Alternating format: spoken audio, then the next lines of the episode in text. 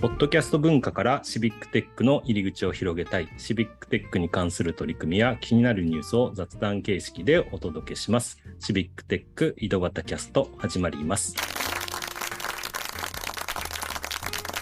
はい、今日も岐阜の石井と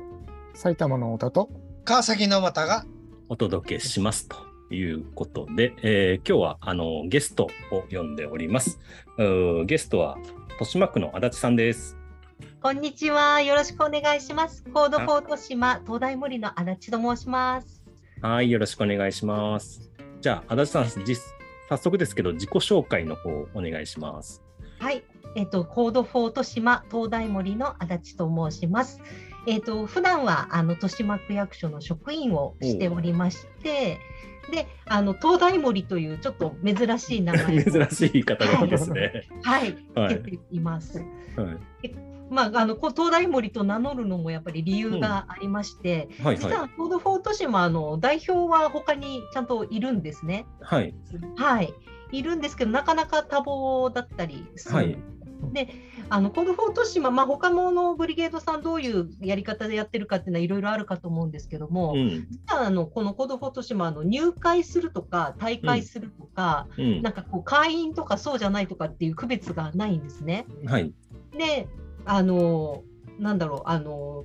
なんとこういうプロジェクトプロジェクトっていうかこういう面白いシビックテック的な動きがあるよっていうのを一緒にやろうっていうと、うんうん、なんかそれがコードフォート島の動きっていう形になって、うんうん、で逆に言うとそのメンバーっていうのが固定されてないだけあって、うんうん、何もしてないと、どこにコードフォート島っていうかそもそもコードフォート島っていうのがあるのかないのかすら分かんないような状態になっちゃうんですよね。はいはい、であのでもなんかこうやっぱりアンテナっていうかコードフォート島っていうのがあるんだよっていうのがあることで、いろんな情報だとか人が来てくれたりとかっていうのがあるのであの今なかなかちょっと活動自体こう継続でやってることはないんですけども、うん、コードフォート島ってあるんだよっていう灯台を立てて、うん、とりあえず管理をする灯台守っていう役をあの勝手にやってるっていうそういうところで、うんあの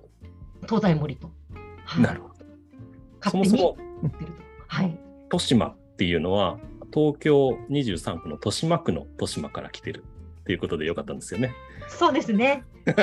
そうなんです結構他ね、うん、渋谷区とか新宿とかは、うん、ターミナル駅と同じ名前なので結構メジャーなんですけど、うん。うん、豊島区はあの池袋駅とか池袋駅とかが、はいはいはい、有名なんですけど、豊島っていうと何それってやっぱり結構言われること多くて。うんうんうん、確かに。そうなんですね。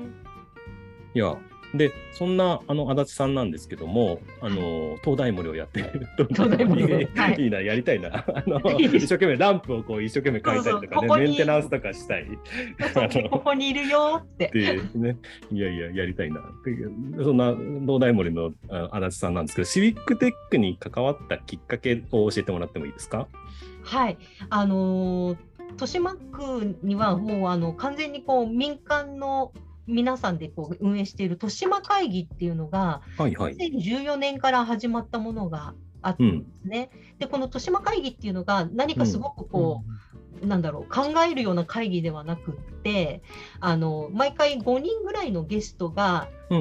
集まってそのゲストっていうのが豊島区で面白いことをしてる人か、豊島区に住んでて、どっかで面白いことやってるような人のこと、あの話を7分間ずつ聞いて、で7分だとやっぱりちょうど物足りないいい具合のところで終わるので、その後もっとは、あの聞きたいって言ったら交流しながら話を聞くっていうのが、あのまあ、ちょっとコロナで中断したりとか伸びたりもしてるんですけど大体毎月ペースでやってたんですね、うん、今もあのまたやるような形なんですけど、うんうん、でその中でこう呼ばれたゲストの中に、うん、あの Code for Japan でその当時副理事長をされていた高木さんっていう方が、はい。はいはい、あの Code for Japan の話をしてくれたんですね。うんうん、でその豊島会議の特徴っていうのが、うん、なんかその話を聞いてるといいものってみんなやりたくなったりとか、うんあの応援したくなったり自分たちも立ち上げたりしたくなるみたいな、はい、すごい伝染性のある、あの面白い会議で,、で Code for Japan の話を聞いてその場でこういった参加者が、やりたいみたいに私も思ったんですけど、はい。はい、本当に特にその共に考え共に作るっていうのに、すごいいいなと思って、はいはいはい、でみんなですごいやろうって言ってその話を聞いたもう2か月後23か月後にはもうコードフォート島をみんなで作って、うん、でもうその後半年ないぐらいで Code for Japan サミットを豊島区で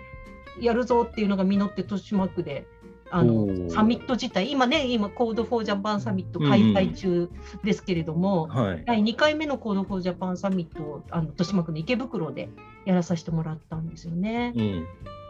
そんな形で、うん、なんかみんなでやるぞっていうその熱い機運のまま、うん、うん、始まって、で、なんかサミット終わって、ああ、よかったねって言って、その後、うん、逆に言うと、新たなプロジェクトがなかなか生まれなかったみたいな部分もありますね。なんだ、バーンとしたのかな？もう燃え尽き症候群みたいなね。まあ確かにあの、あるプロジェクトというかね、あの火がつくと、やっぱりね、すごく勢いで、ある時期そういうフェーズはありますよね。なんかね、ねこう。逆に言うと、なんか最初がでかいプロジェクト過ぎたのかもしれないですね。うんなんか最初の頃はそうそう、うん、リトルビッツの体験をみんなでやろうとか、うんはいはい、マップでみんなこうとっておきの飲食店をこうマッピングしようとか、そういう動きも最初は結構してたんですけども、サミットの大きな動きにこうわーっとなって、終わってみんなはーって疲れたみたいな そんなところあるかもしれないですけどでも楽しかったですね。うん、いや。だから結構立ち上げ当初からコードフォート島の立ち上げ当初から足立さんは関わってきたっていうことですよね一応。そうですね。でも最初の頃は、うん、なんかあのそんなに私は本当一参加者みたいな感じで、うんうん、あの本当にあのどっちかというと区民の皆さんっていうと言い方ちょっと急に他人行儀ですけど本当にたくさんメンバーがいて、うん。うん、あの本当に私これやるあれやるみたいな感じでデザイナーさんとかいろんな人が関わって、うん、どんどんどんどんなんかこう作ってるのをみんなすごいなみんないろんなことできるんだなってワクワクしながらどっちかというと見てたような感じかもしれないです。あなるほど、はい、じゃあその最初のうちは見てた感じだったんですけど、まあ、うん、あるタイミングからなのか結構ねその東大森に その私が東大森に なるなるというかちょっとね中心的な位置にちょっとシフトしていくっていうのは何かきっかけがあったんですか？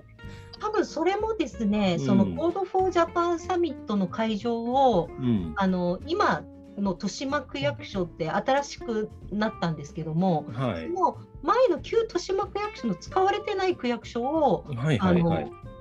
会場として使うっていう、まあ、それ結構あの挑戦的な部分だったんですよね。うん、でそこの旧庁舎を使うっていうあたりから、うん、あのかなりがっつりと入らせてもらった感じ、ね、なるほど。じゃあ、 Code for Japan サミットのおその会場提供という意味で、うん、えー、行政の立場からあイベントに関わって、えー、だいぶ入ってきたっていう感じですかね。ちょうど小俣さんがね、あの背景に豊島区役所かな、旧。旧ですね。うん。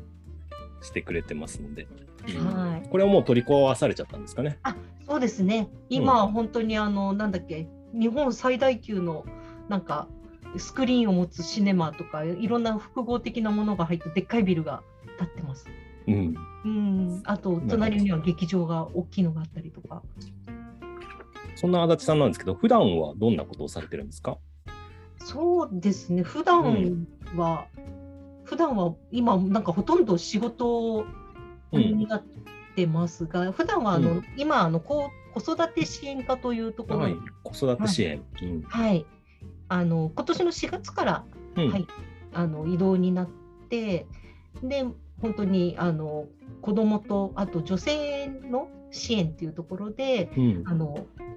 実は子育て分野は初めてなので、はいはい、今勉強しながらみたいな形ですが一方でこうシビックシビックっていうかテック界隈でいくと、うんうん、まさに今のシステム標準化っていう国のね、標準化の業務があの子育て支援のあの、うんうん、児童手当とかそういうところに使ってきてるので、はいはいはい、今はまさにこれからやるぞみたいな感じですね。なるほど。ギャップやるぞみたいな感じになってるようなじゃあ、あの、意外とその子育て支援系の話でまたシビックテック的なところとも関わることも増えていく可能性もありそうですかね。そうですね。で、うん、今ですね、豊島区はあの、まあ、そういう子育て支援のこともありますし、うん、結構あのこう部署横断でこうみんなで取り組むようなこともしてるんですけど、うん、今結構ホットなのがあのスズランスマイルプロジェクトっていうのを立ち上げて、はい、あの若い女性の支援プロジェクトっていうのを今全庁的にあのこうやってるんですね。うん、であの本当に、まあ、みんな大変コロナって大変なんだけど、うん、その若い女性が本当にこのコロナ禍でよりもともと大変だった部分がその女性であること、うん、若い女性であることでいろいろ潜在的に大変だった部分がコロナでよりこう顕在化してきて、うんうん、っていうところをなんとかこうあの支援できないかとか支援にそもそもつながらない世代であるっていう、あのもう相談していいこともなかなかね知らなかったりとか、相談もなかなかできないような人たちにどうやってこうつなげよう届けようみたいなことをやっていて、うん、そのあたりってやっぱりこのテックの力ってすごく大事なんですよね。うんうん、で今まさにあの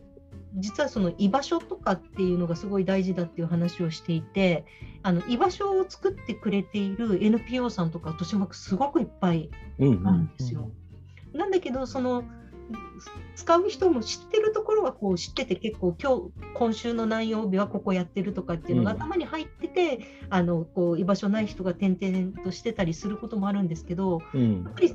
知ってることには口コミとかで限りもあったりするので、うんうんそれをもっとこう分かりやすく届けたいっていうとじゃあどうやって届けよう、うんうん、単純にアプリって言ってもそんなインストールするんだろうかとか。そうですね、うん、うんなんかすごくやっぱりあのデザイン思考というか、うん、ね、その人たちの立場にとって一番こうなんてでしょうアクセスしやすい情報を考えなきゃいけないっていうところで、うん、あの結構公募で手を挙げてくれた若手職員の皆さんとか、うんうん。